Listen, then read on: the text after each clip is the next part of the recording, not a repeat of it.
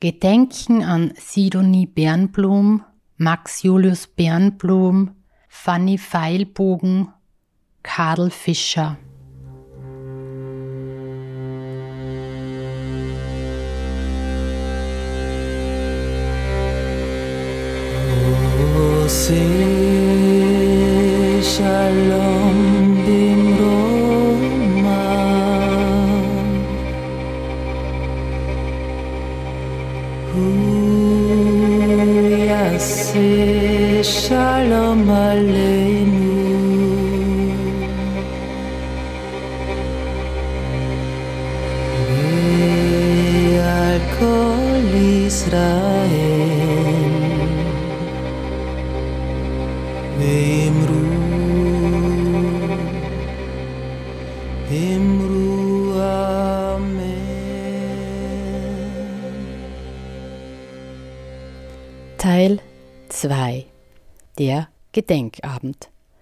Sie hören nun die Originalaufnahmen vom 6. Juli 2022 vom Gedenkabend an diese vier Menschen, deren Zuhause die Marie-Hilfer-Straße 112 war. Alle vier vom Naziregime ermordet. Im dritten Teil dieser Sondersendung hören Sie dann unseren Besuch ihrer Wohnungen, wie Evelyn Elisabeth Merz nach 84 Jahren die damalige Wohnung der Familie Bernblum betritt. Im Anschluss daran wird uns Evelyn Elisabeth Merz erzählen, wie ihrer Mutter mit ihr die Flucht nach New York gelang. Auch wird sie ein paar Eindrücke zu ihrer Rückkehr nach Österreich mit uns teilen. Der Gedenkabend wurde gestaltet mit einem Auszug aus dem Buch von Ruth Klüger Weiterlieben, die TV-Verlag Wallenstein Verlag Göttingen 1994, mit Gedichten von Ernst Wallinger aus Noch vor dem jüngsten Tag Otto Müller Verlag Salzburg 1990 und aus Ich kann mit meinem Menschenbruder sprechen Bergland Verlag Wien 1965 mit einem Gedicht von Elfriede Gerstl aus Haus und Haut, Werke Band 3 Literaturverlag Droschel 2014 und mit Kol Nidre Opus 47 von Max Bruch. Eine Aufführung des Deutschen Nationaltheaters und der Staatskapelle Weimar im Jahre 2021 zum Tag des Gedenkens an die Opfer des Nationalsozialismus eingespielt von Alexandre Castrobalbi Violoncello und Kankakmur Klavier.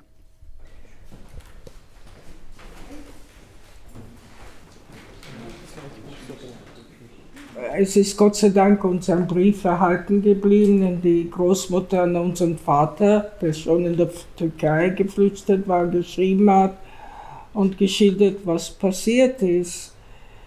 Und ich bin dann diesem Schicksal vor einigen Jahren erst, muss ich zugeben, nachgegangen. Was ist eigentlich aus der Familie, aus Sidonie und Max Julius Bernblum geworden? Sidonie Bernblum war eine Cousine, meine Großmutter Hilde Bleier. Ihre Mütter waren Schwestern, noch in Galizien in der Nähe gerade von Oswitschen geboren, aber früh nach Wien gekommen. Ja, und wir würdigen aber auch Fanny Feilbogen, die hier auch Nachbarin im Haus war, Karl Fischer und der Name von Fannys Tochter Margarete Feilbogen Haslinger ist nicht auf der Tafel, aber Joshua wird später im Gebet auch an sie erinnern, auch an die Tochter. Ja, was waren die Schicksale? Liebenswürdigerweise hat die Historikerin von der Kultusgemeinde Dr. Eva Holzer, die eigentlich heute auch da sein wollte mit der Tochter, aber sie hatte Covid und erst ganz vor kurzem und ist jetzt noch vorsichtig. Also wir wissen laut Meldungen, wie lang sie hier sein konnten und wann sie in die Sammelwohnungen weitergehen mussten.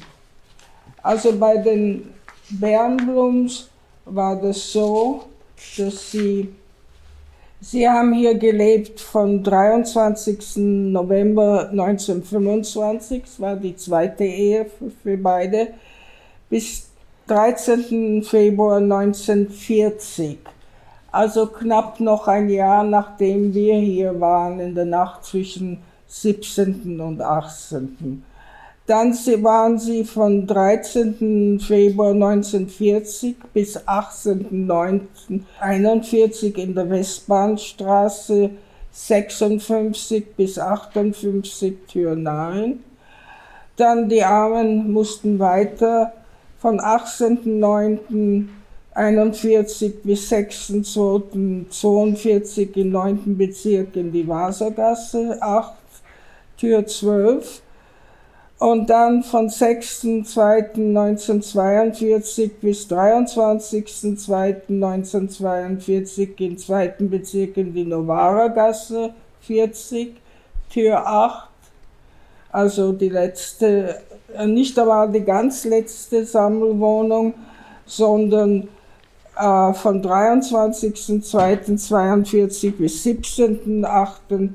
42 waren sie wieder in der Novara Gasse 40, aber in einer anderen Sammelwohnung Nummer 14. Und dann steht ganz zynisch abgemeldet Minsk mit Gattin. So, das war die Hitlersprache.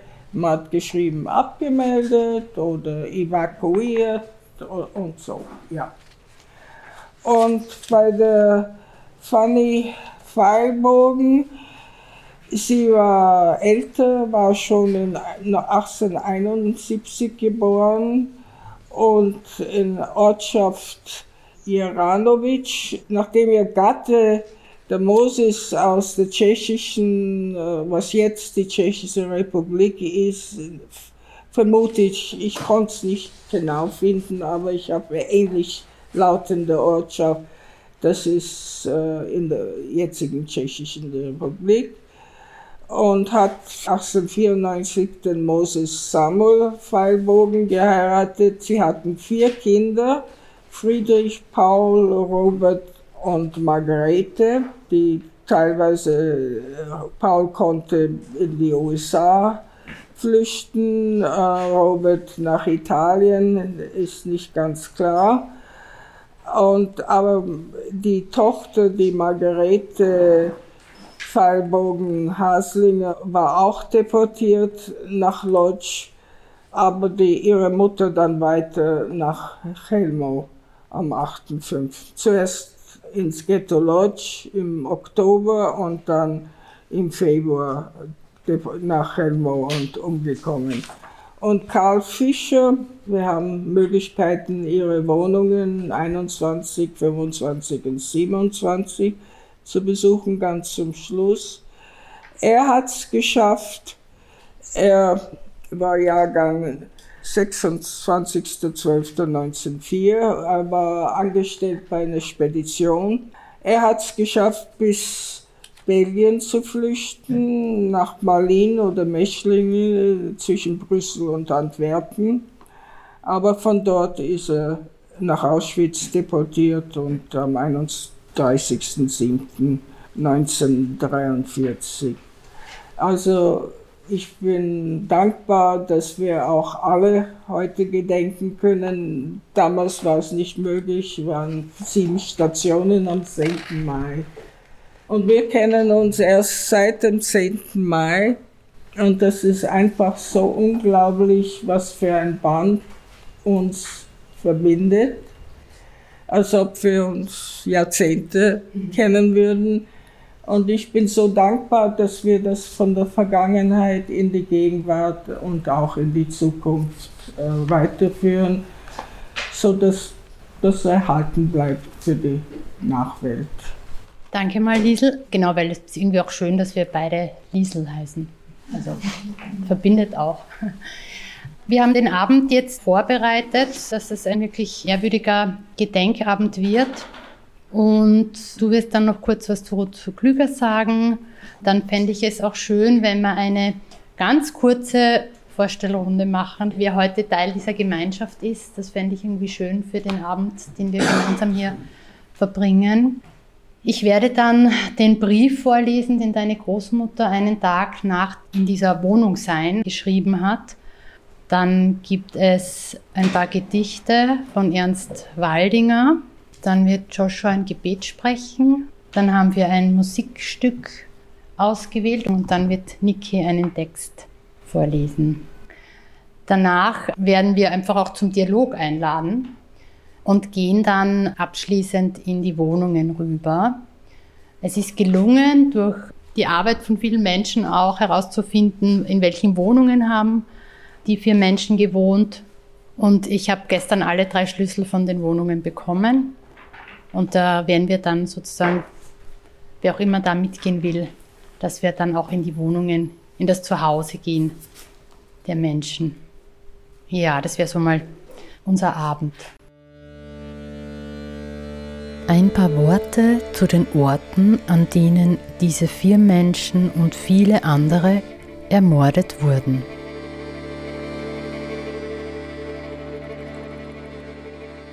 Zwischen 1942 und 1944 wurden unweit des Zwangsarbeitslagers Malitrostinec, einer ehemaligen Kolchose, 40.000 bis 60.000 Menschen ermordet.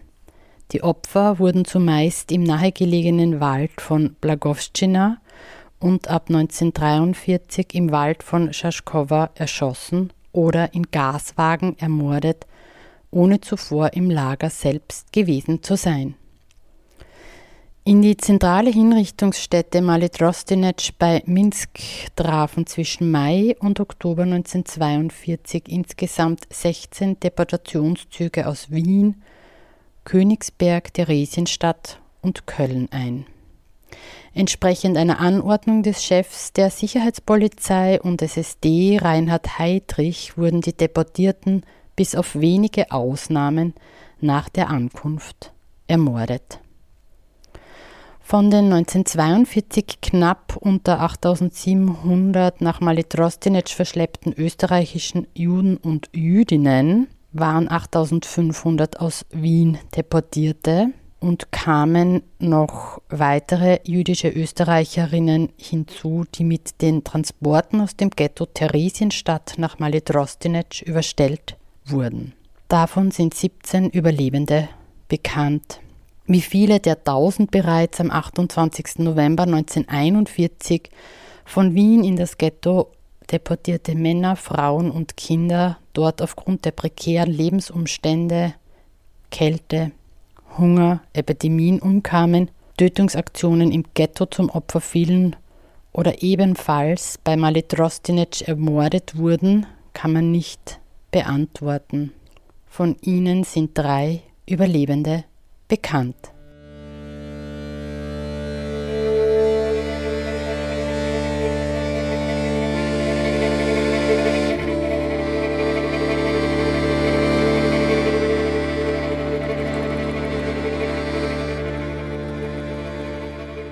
Das Vernichtungslager Kulmhof, auch als Vernichtungslager Chelmno bekannt, befand sich in Chelmno nad Nerem nahe der Stadt Dabi im besetzten Polen.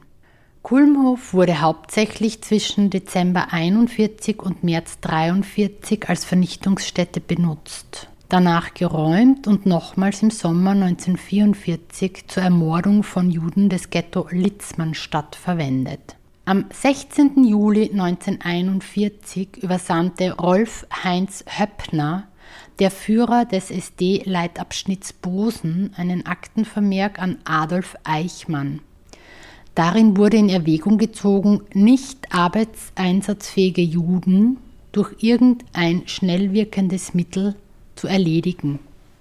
Ein derartiges schnell wirkendes Mittel, nämlich Vergasung mittels Kohlenstoffmonoxidgas aus Stahlflaschen, setzte das Sonderkommando Lange unter Herbert Lange schon seit Ende 1939 in Wartegau ein, um Insassen psychiatrischer Anstalten zu ermorden. Die Suche nach einem Ort zur Tötung von nicht zur Zwangsarbeit einsetzbaren Juden und Jüdinnen begann im Kreis Wadbrücken noch im Juli 1941. 1941 bis Ende 1942 wird die Gesamtzahl der jüdischen Opfer mit 152.477 Opfern berechnet. Hinzuzurechnen sind über 4000 Sinti und Roma sowie eine unbekannte Anzahl von sowjetischen Kriegsgefangenen und weitere nichtjüdische Personen.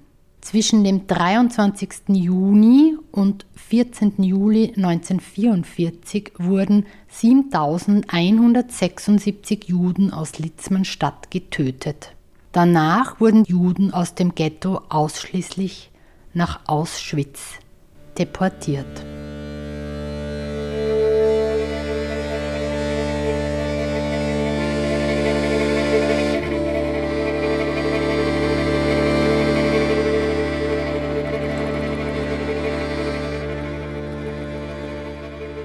Das Konzentrationslager Auschwitz war der größte deutsche Komplex aus Gefangenenlagern zur Zeit des Nationalsozialismus.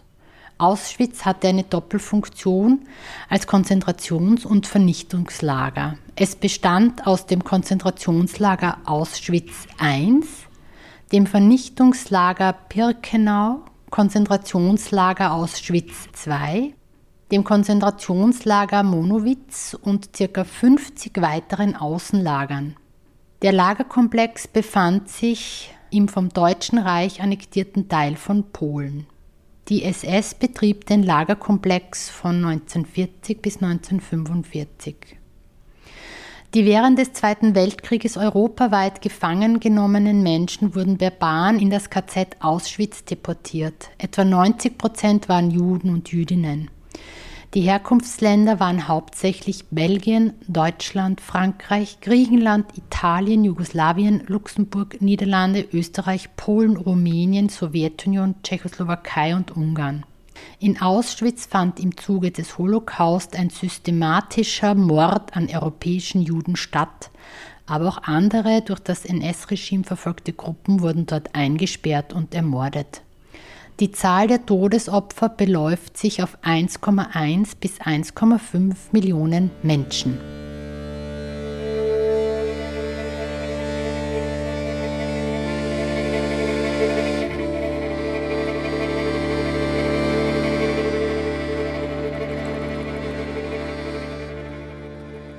Ich denke mir, es ist auch wichtig, nochmal den Orten kurz Aufmerksamkeit zu geben. Jetzt gebe ich weiter an dich.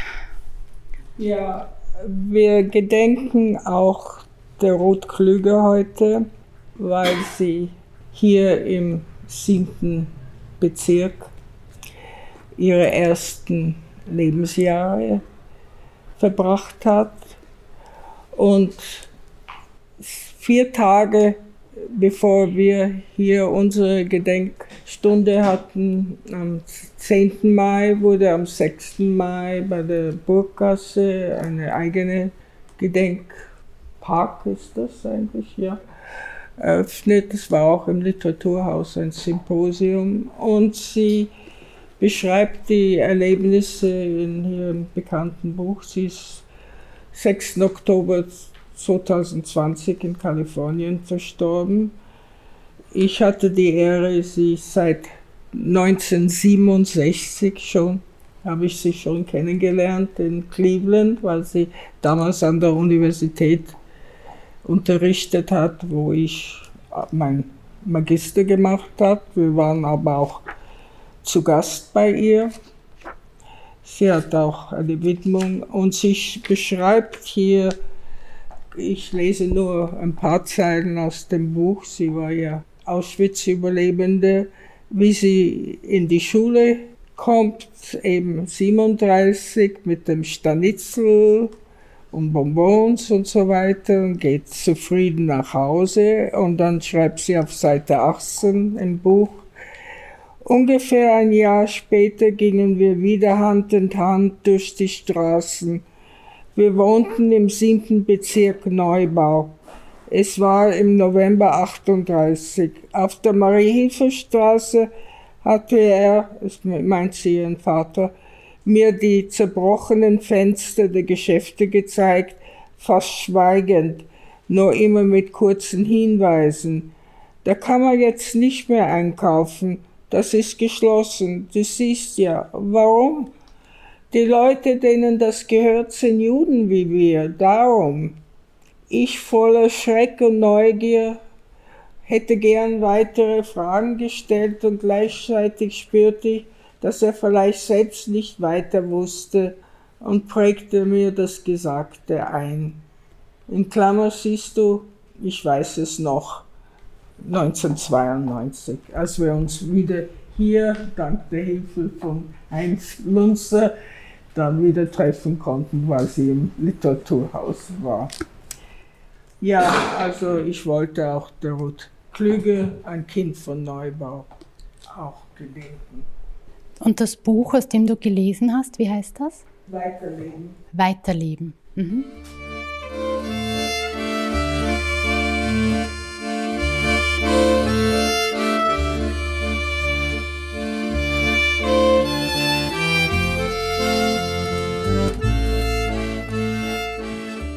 Ja, ich gehe jetzt so rum, dass jeder vielleicht einen, seinen Namen vorstellt und auch sagt, warum er oder sie heute hier ist. Eine kurze Runde. Darf ich da? Ja, ja ich gehe so einfach rum, ja. Okay, also äh, ich bin interessiert eigentlich, wenn ich zurückdenke, durch ORF 2, die berühmte Serie von Hugo Bortisch, habe dann die Bücher gelesen und habe dann später meine Frau kennengelernt. Und sie ist auch sehr interessiert und eigentlich Autodidakt. Habe ich mir dann so einiges erarbeitet und bin dann zum Verein immer gestoßen und bin dort in erster Linie Gründungsmitglied gewesen, habe die Funktion als Kassier ausgeübt, jetzt stellvertretender Kassier und war schon zweimal vor Ort. Ja, Hildegard Weiß, ich bin auch über Mali Trostenetz zu dem Thema gekommen und war ebenfalls Gründungsmitglied von dem Verein IMA. Das heißt Initiative Malvine, Mali Trostenetz erinnern. Äh, mein Name ist Nikolaus Meyer. Ich bin hier als der Mann von der Mira, die die Tochter von der Elisabeth Sechser, die Emilia pflegt und die deswegen an dieser Veranstaltung teilnimmt und ich bin auch mitgekommen. Und wirst deinen Text dann vorlesen.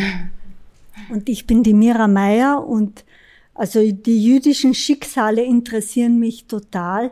Und ich habe durch meinen Mann Niki eben auch äh, zwei Holocaust-Überlebende kennengelernt. Ja, danke. Sally? Ja, ich heiße Sally Balfer Wüster und ich bin die Cousine von der Liesel. Wir haben dieselbe Großmutter, die Hilde Bleier, und ich bin der Sache sehr verbunden. Ja, schön, dass du da bist. Ja, Heinz Breitenbach, eigentlich über einen Zufall mit der Familie Merz in Berührung gekommen und der Kontakt hat sich dann sehr intensiviert. Das war über ihre Mutter, die Neurologin war und eine Nervenentzündung hat uns zusammengebracht. Mhm.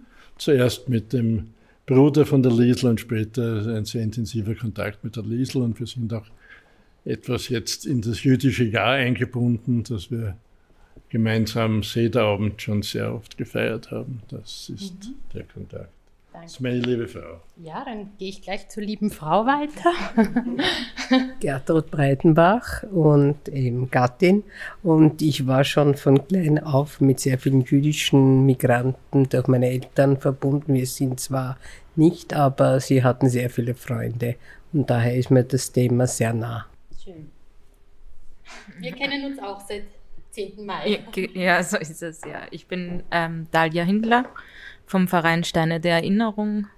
Wir haben gemeinsam den Stein eröffnet und zusätzlich ist auch meine Familie schon sehr lange verbunden mit der Familie von der Liesel. Das hat man gespürt bei der Steinverlegung, ja. ja. Schon. sehr lange zurück. Ja. Darf ich da? Schule mit Witt. Ich bin die Frau von Rabbi Joshua Witt und wir kennen die Liesel schon seit sehr langer Zeit und sind mit ihr befreundet und deshalb interessieren uns, wir uns natürlich auch für die Familiengeschichte. Ich bin Benja Witt, ich bin der Sohn von Rabbi Joshua und meiner Mutter. ich arbeite viel an einem Projekt namens Likrat, das ist ein Projekt, um Antisemitismus zu bekämpfen, in dem jüdische Jugendliche zu Schulen, Universitäten, zur Polizei und jeglichen mm, Organisationen gehen, um eine Begegnung zu haben mit den Leuten, weil das meiste Antisemitismus, das heute existiert, ist von Menschen, die noch nie einen Juden kennengelernt haben. Und eine Begegnung mit den Juden könnte alles verändern. Und dieses Projekt heißt Likrat. Ich bin schon seit ein paar Jahren sehr aktiv bei dem Projekt dabei. Und ich bin auch jüdisch, deswegen sehr verbunden mit dieser Geschichte und all solchen ähnlichen Geschichten. Und wir sind sehr eng mit Liesel und sie hat uns zu dieser Veranstaltung eingeladen. Mhm. Dankeschön. Dann gehe ich da mal bei der Familie weiter. Du bist dann die Tochter? Genau, Moria Witt, die Tochter. Ich bin auch Teil des Projektes Likat. Und es ist eine Ehre, Liesel zu kennen und hier zu sein. Ja, ja, I'm speaking in English. Okay. Ja, ich verstehe alles, aber mein, mein Aussprache ist nicht so gut. Ja, ja. Um, so many people perished in the Shoah, so many Jewish people.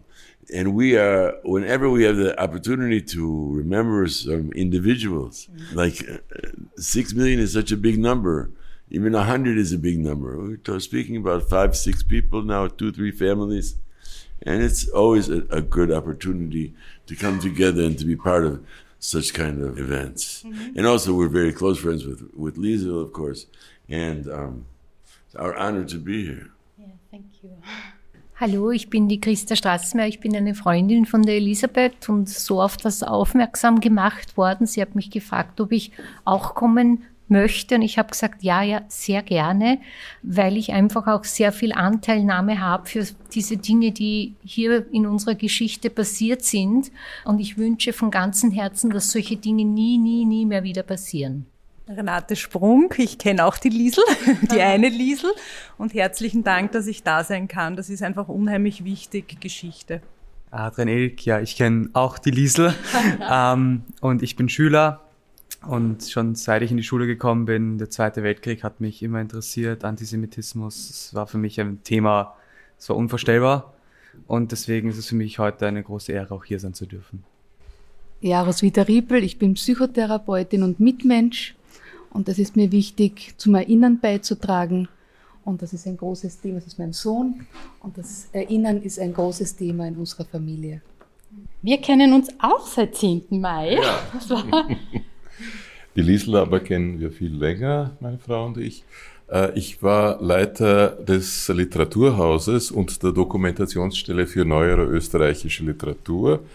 Ein sehr ungenauer Name, äh, wenn man äh, das für die Gegenwartsliteratur eng einschränkt, dann ist es gegen meine Vorstellung, wir haben das ganze 20. Jahrhundert eingezogen in die aktuelle Literatur mit allen ihren Einflüssen und da gehört natürlich die Exilliteratur ganz wichtig dazu. Und als eine Kollegin 1992, wir waren gerade frisch im Literaturhaus eingezogen in der Seidengasse, sagte, ja, da gibt es einen kleinen Verlag in Deutschland und die bringen als eines der ersten Bücher Ruth Klügers Erinnerungen heraus. Haben wir gesagt, ja, werden wir es zusammenbringen, dass sie nach Wien kommt, wollen wir ihr versuchen zu zeigen, dass der siebte Bezirk nicht mehr ganz so ist wie damals, wie sie ihn verlassen hat. Und wir haben sie überzeugt und sie ist gekommen und hat das Buch 92 im Literaturhaus in Wien vorgestellt. Und das Buch ist ein Renner geworden, sondergleichen. Mhm. Schön. Und Heinz, gell? Heinz. Ja. Victoria und ich bin auch eine Freundin von der Liesel und das auch schon länger. Und mit den Themen nicht nur wie Heinz, sondern auch äh, insofern befasst, als mein Vater als nicht zu seinem Glück nicht Betroffener alle seine Freunde verloren hat und ich bin damit aufgewachsen, dass, wie sie ihm abgehen und wie doch hier und da jemand zu Besuch kam. So, und noch meine Schwester. Ja, ich bin die Barbara Sechser, ich bin die Schwester von der Elisabeth, die mich heute eingeladen hat und ich stelle fest, also man weiß so viel über den Holocaust und man weiß so viel auch nicht. Nämlich diese Einzelschicksale, die schon angesprochen wurden, diese Geschichten jedes Einzelnen oder jeder Einzelnen. Und es ist sehr, sehr berührend. Mhm.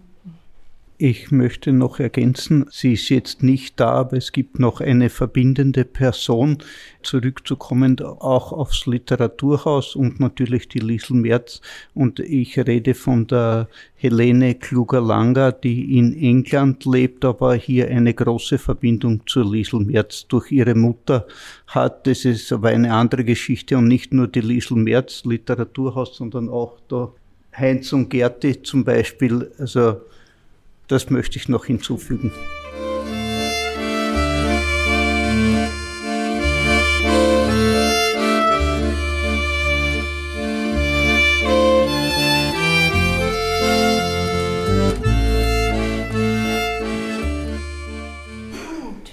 Ich lese den Brief vor. Was das, Liesel? Ja. So. Pension Anna Wien 9. Berggasse 17 am 18. Dezember 1938. Liebster Eddie, der gestrige Tag wird mir gewiss nicht so bald aus der Erinnerung schwinden. Der Abschied von meinem geliebten Trautelkind und Elisabeth.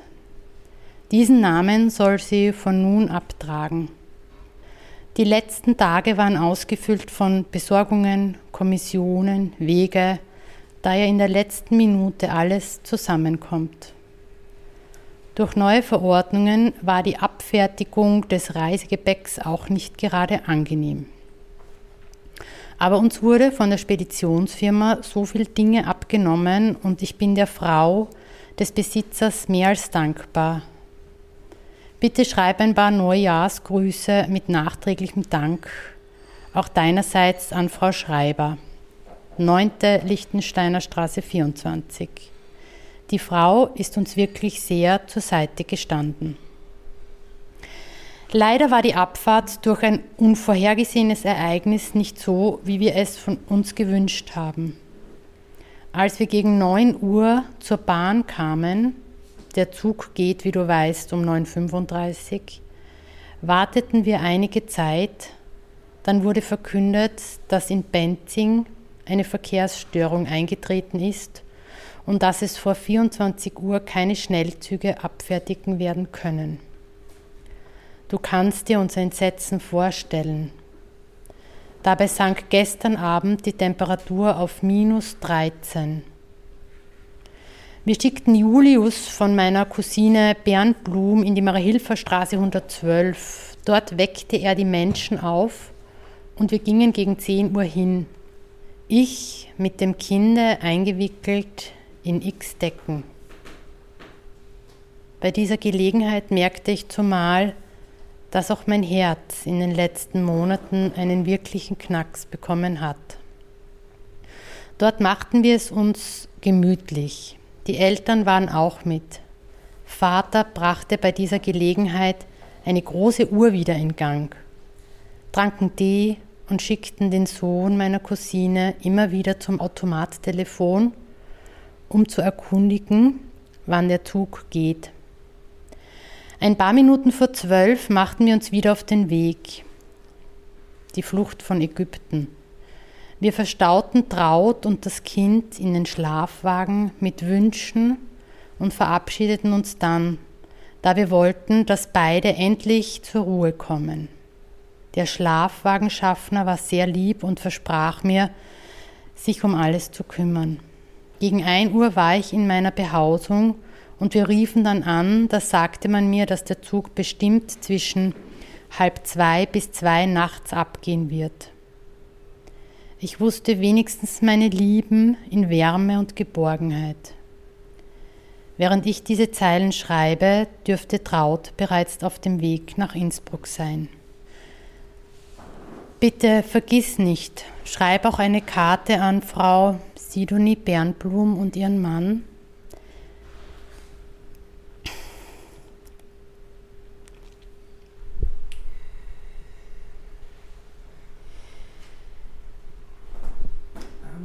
6. Maria-Hilfer-Straße 112. Mit Dank für den nächtlichen Überfall von fünf Menschen und dem Lieserich. Und da sitze ich. über 80 Jahre später und muss diesen lieben Menschen so dankbar sein, dass sie uns in dieser kalten Nacht aufgenommen haben.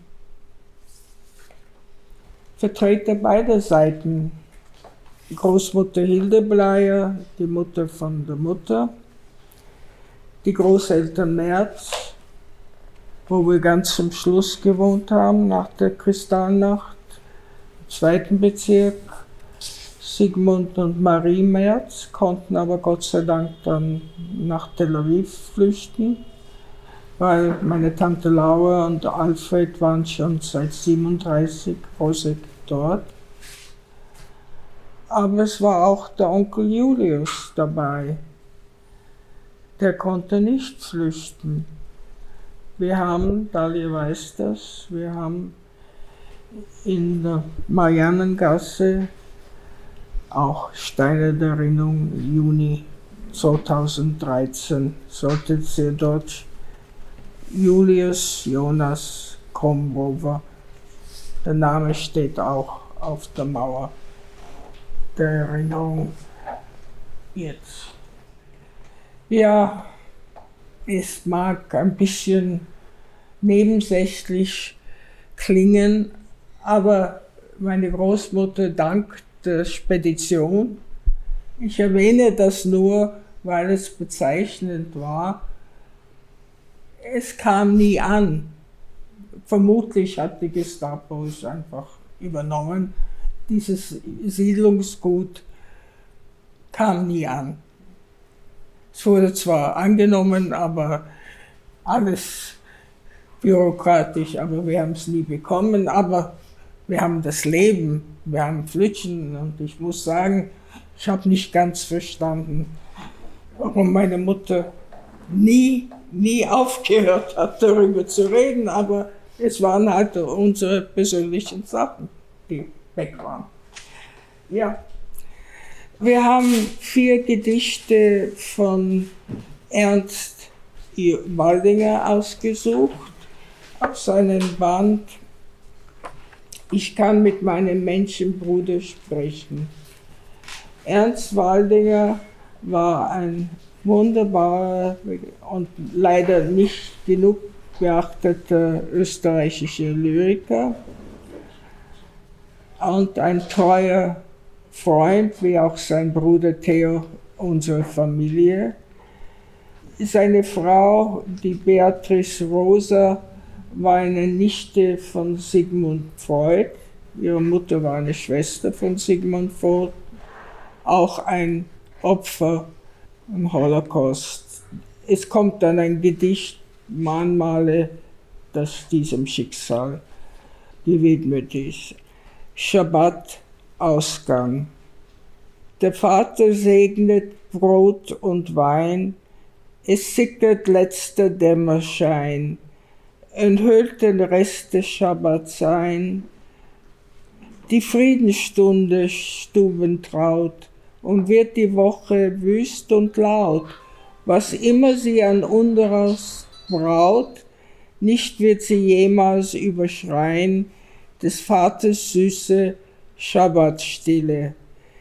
Ihr Abglanz wird den Werktag Wein und alles Hastige und Schrille wird leis von Gott Geduld umbraut, in der die Schöpfung sich beschaut.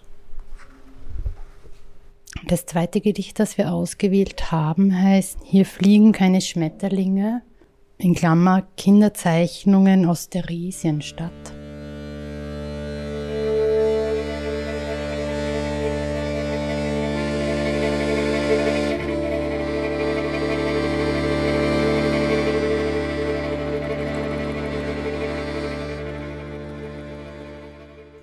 Paar Worte zu den Kindern im Theresienstädter Ghetto.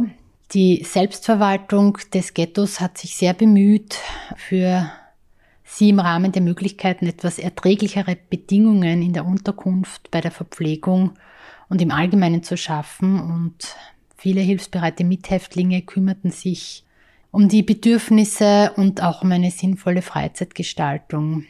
Es gab Tagesprogramme in den sogenannten Kinder- und Jugendheimen mit Kultur, Sport, Aufklärungs- und Bildungsaktivitäten. Und es haben viele Pädagoginnen mitgewirkt, ähm, die auch dort sein mussten, wie Walter Eisinger, Rushena Englenderova, Josef Stersny, Willi Kroak, Egon Redlich und Freddy Hirsch. Der Unterricht wurde geheim gehalten. Es wurden auch Veranstaltungen, Diskussionen organisiert, an denen führende Persönlichkeiten der Wissenschaft, Kunst und des politischen Lebens aus der Vorkriegszeit teilnahmen. Das Milieu des Ghettos, in das die Jüngsten kamen, brachte manche von ihnen zum Schreiben als Äußerung ihrer innersten Gefühle und Gedanken und auch zum Zeichnen. Und so entstanden Gedichte sowie verschiedene literarische Texte. Und dieses Schaffen wurde vor allem auf den Seiten der Zeitschriften präsentiert, die zeitweise sogar regelmäßig erschienen ist. Die berühmteste von ihnen war Fedem, das bedeutet wir führen, die die Jungen aus dem Heim 1117 herausgaben. Vor allem unter der Leitung der Malerin und Pädagogin Friedel Dicker Brandaisova schufen die Kinder Zeichnungen, in die sie ihre Gefühle, Sehnsüchte und Erinnerungen an ihr Zuhause legten. Insgesamt gab es äh, mehr als 10.500 Kinder, die vor der Deportation nach Theresienstadt keine 15 Jahre alt waren. Etwa 400 von ihnen starben in Theresienstadt.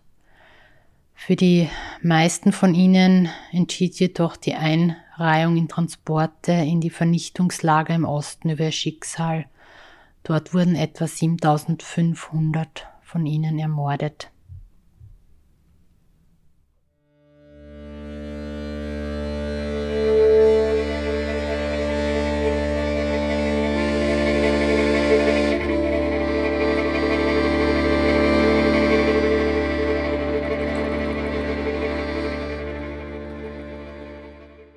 Hier fliegen keine Schmetterlinge. Ich sang einmal vom großen Faltersterben, doch fliegen immer noch die Schmetterlinge. Will immer noch das Schillern ihrer Schwinge um unsere Seele Gunst und Gnade werben. Ach, niemand nahm den Lügner damals wichtig, als ich um jenen Falter trauerte. Kein Schrecken, der das Mark durchschauerte. Die Uhr der Weltgeschichte ging noch richtig. Dann kam die Zeit der Opferhekatomben und der KZs mit Galgen und mit Gas. Des Krieges, der sich in die Länder fraß, die Eisvögel warfen Brand und Bomben. Die Falter fliegen immer noch, doch frage ich, sind wir noch immer dieses Wunders wert? Das wilde Menschenwolfsback, es begehrt nichts, als einander zu zerfleischen, klag ich. Dem Menschen Wolfsback tun sie's nicht zuliebe. Das wusst der Bub, der in die Resienstadt mit klammen Fingern auf ein Zeichenblatt hier fliegen keine Schmetterlinge schrieb. Ich lese ein Gedicht, das heißt Die Leopoldstadt. Ernst Waldinger hat übrigens auch einige Jahre hier im 7. Bezirk in der Bernhardgasse. Zunächst in Otterkring, aber war auch in der Bernhardgasse. Aber so schrieb er, die Gegend war schon Fremde für den Knaben. Der wuchs fern der düsteren Judengassen, doch fühlte sich bald nicht mehr verlassen, wenn bärtige Gestalten ihn umgaben. So konnten ihn der Eastside Wohnungswaben nun wirklich in der Fremde mit dem krassen, dem unbekannten Elend kaum zu fassen, wie eine neue Ghettoheimat laben. Dann heimgekehrt nach vielen Jahren fand er das Judenviertel gänzlich judenrein. Im Winkelwerk auf alten Plätzen stand er und dünkte sich so grenzenlos allein als ob der schwarzen Brandruinen Schwärme noch fremder als die letzte Fremde wäre.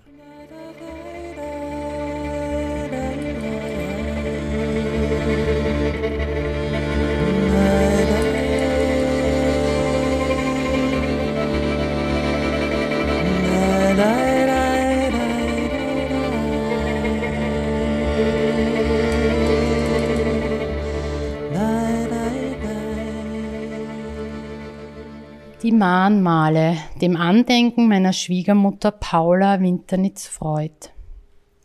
Gedenk ich euer, die die Schergen täglich wie Vieh zur Schlachtbank in die Lager trieben. Klag ich mich an, dass es ins Herz geschrieben nicht mehr uns ist, dass das, was so unsäglich. Als Schrecken damals wach war, schwach und kläglich uns im Gedächtnis lebt. Mahnmale blieben, mit leeren Namen der Millionen lieben, unfassbar schien es einst und unerträglich. Gibt uns ein Stein nur die Entsetzenskunde? Was sagt er aus von ihrer letzten Nacht, die sie in, diesen, in die Waggons gepfercht durchwacht? Was weiß er schon von ihrer letzten Stunde, bevor sie starben, stöhnend oder stumm, von ihrem sinnlosen Martyrium?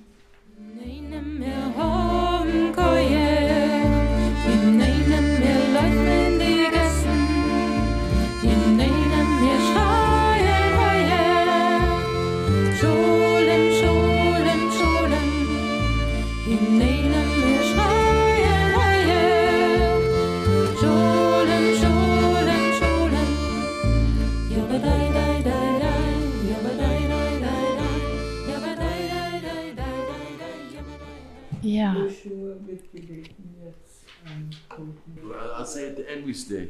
Yeah, right now I can sit and I'll tell you it, but I'll, I'll say part in Hebrew and then Moria, my daughter, will say part, read part in German, and then we'll stand up for the Kaddish, is the prayer at the end. Okay, good. El Malei Rachamim, Shochen Bamrumim, Hamsei Menucha Nechona, על כנפי השכינה, במעלות קדושים וצ'רים, כזוהר כי הם מזהירים את נשמות המוני בית ישראל שהלכו לעולמם.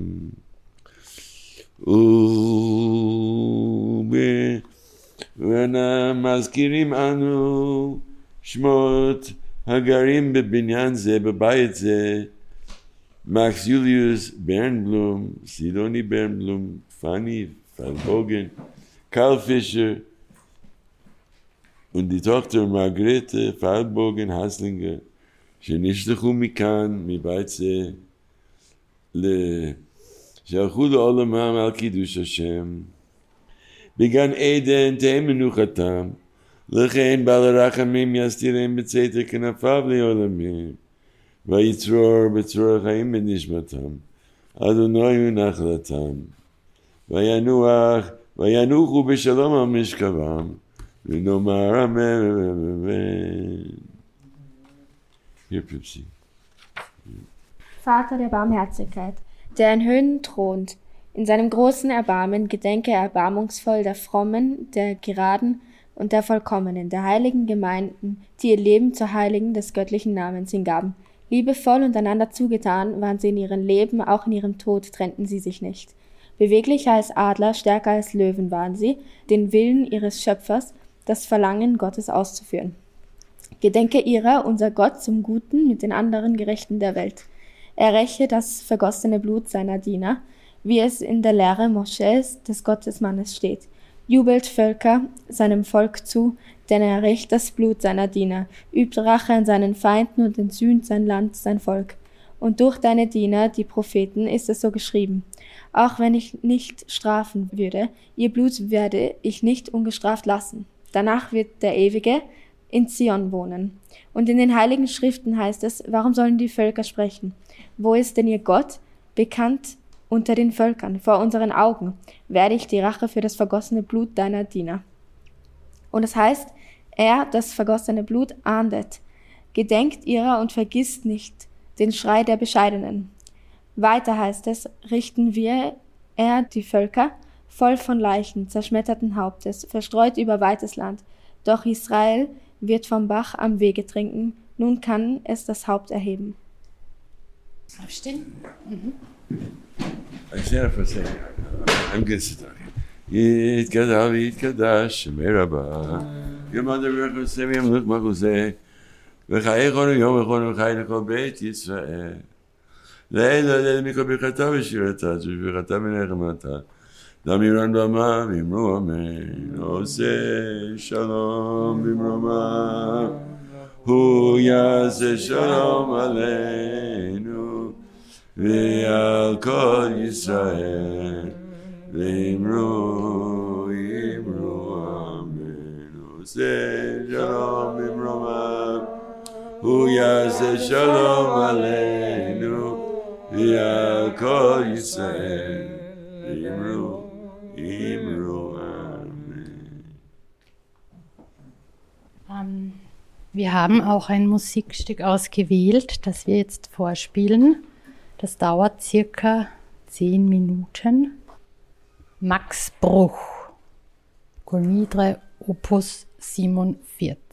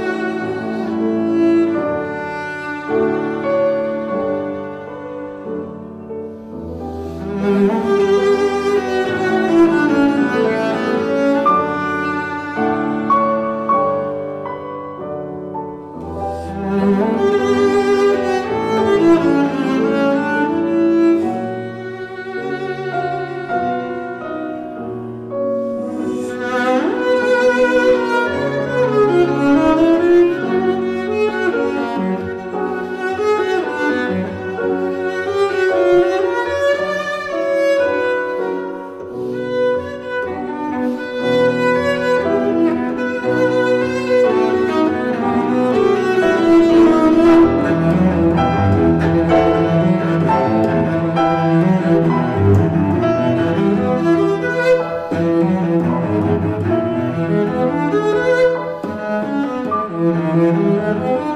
you.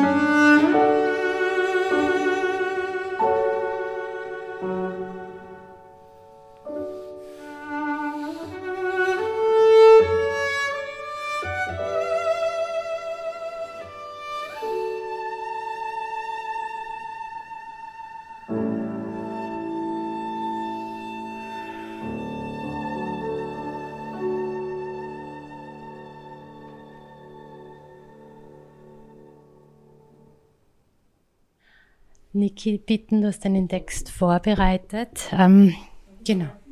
Wir sind auch ein, also schicksalhaft verbunden, weil die Mira eben eine schwerkranke Tochter pflegt. Finde ich sehr schön, Niki, dass du, dass ihr da seid auch. Bedeutet mir auch viel. Bitte. An einem Ort der Erinnerung zu leben und zu arbeiten. Was bedeutet das eigentlich?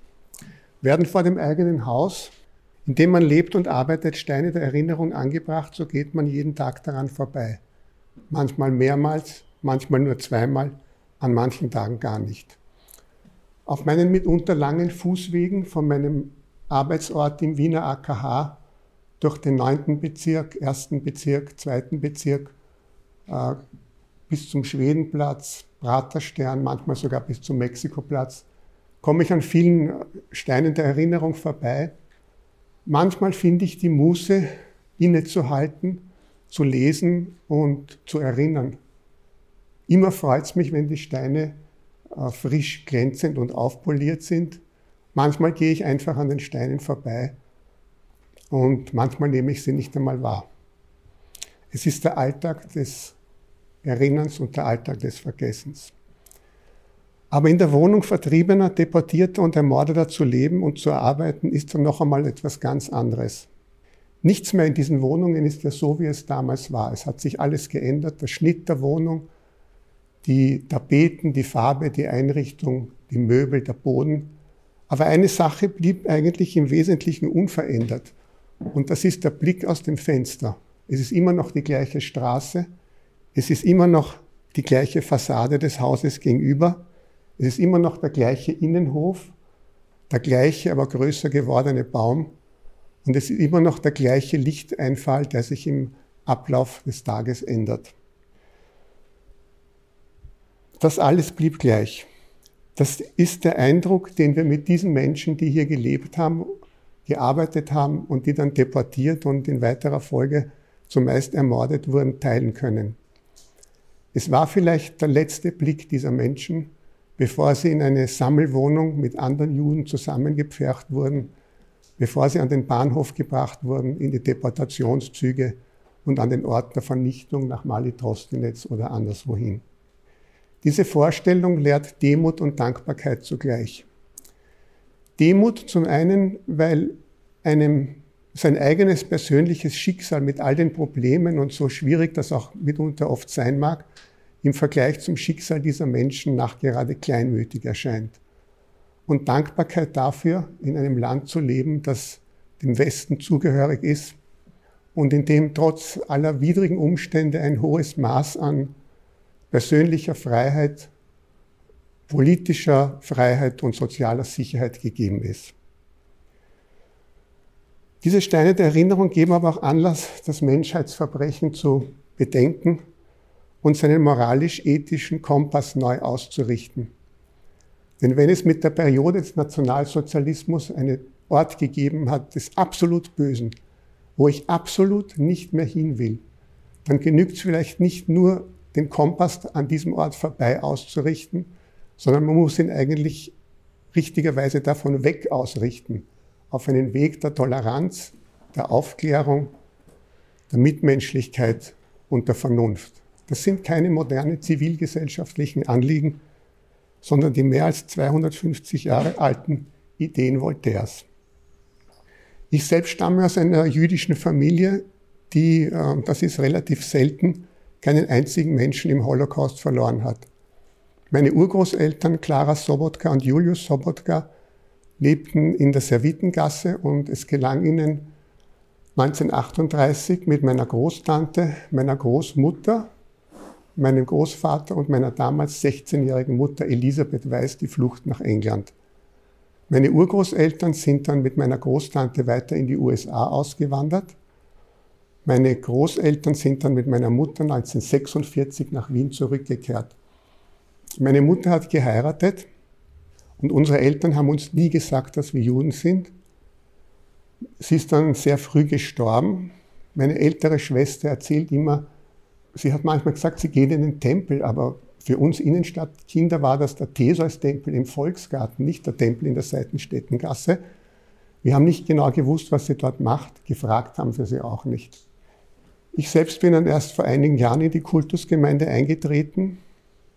Und als ich 1991 die Mira geheiratet habe, war mein Jüdischsein noch ganz weit weg. Aber es war mir damals schon sehr wichtig, dass die Mira einer slowenisch-kärntnerischen Familie entstammt, aus einem der letzten noch verbliebenen slowenischen Sprachinseln nördlich der Trau.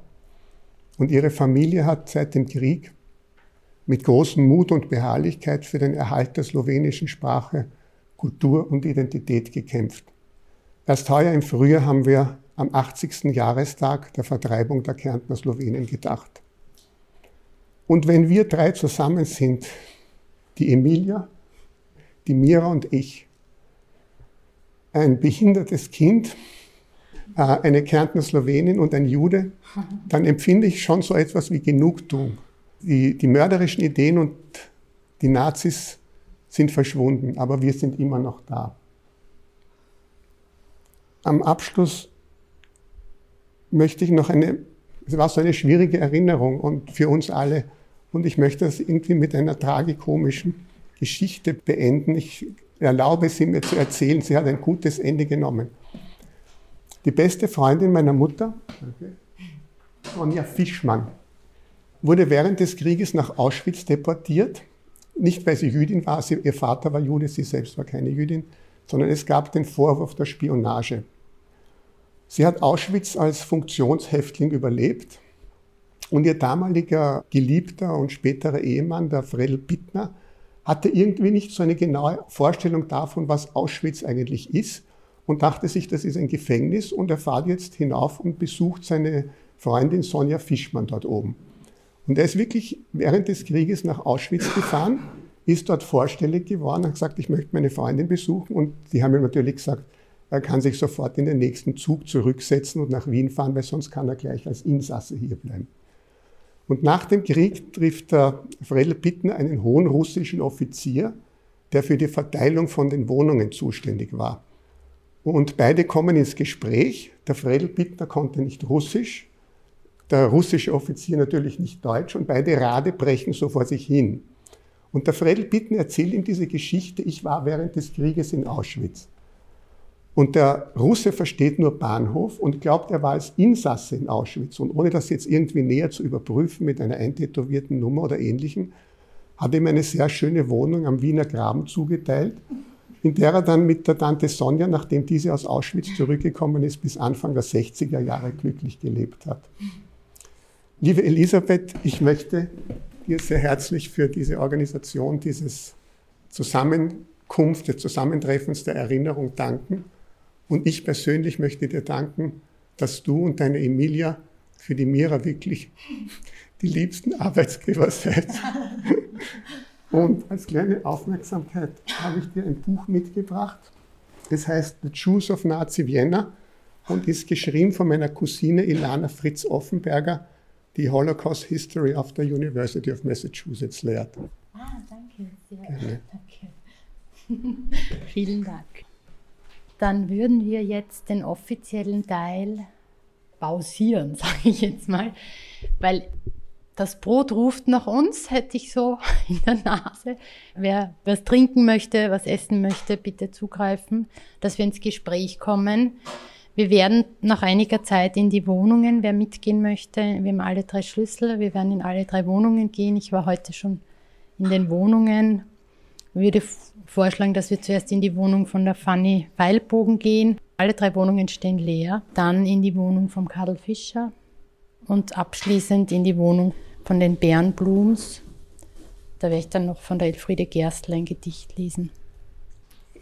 Ja, vielleicht wollen wir wollen kein Gespräch erzwingen. Vielleicht ist Schweigen am Platz.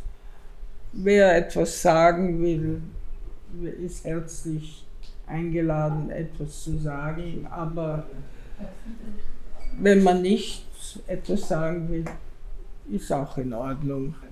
Trinken wir etwas. Ja. Wir erholen wir uns etwas. Wir sind dankbar, dass diese